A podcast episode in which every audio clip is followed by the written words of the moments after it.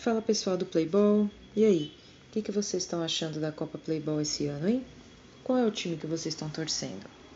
O Marotos, por exemplo, nessa terceira rodada, deu o que falar. Ele não teve nem conhecimento do adversário e goleou o Intermaster por 6 a 0 pela 19ª Copa Playball Pompeia. Em jogo válido pelo grupo B, a goleada valeu a liderança dos marotos e a lanterna para o Intermaster. A equipe alvinegra segue invicta no campeonato e se garante líder pelo número de vitórias. Aos 13, o camisa 7 Caio Vinícius abriu o placar para o Marotos.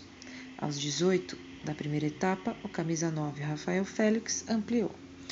No segundo tempo, o Marotos veio para atropelar mesmo e aos 8 fez o terceiro com o camisa 8 Rafael Jesus. Aos 11, fez o quarto gol com camisa 20, Fernando Martins. Aos 16, ampliou com camisa 10, Jefferson Silva. E aos 29, fechou a goleada com camisa 90, Leonardo Gonçalves. Sem ninguém à sua frente no seu grupo, o Marotos aguarda a próxima rodada, onde vai enfrentar o Primatas, terceiro colocado.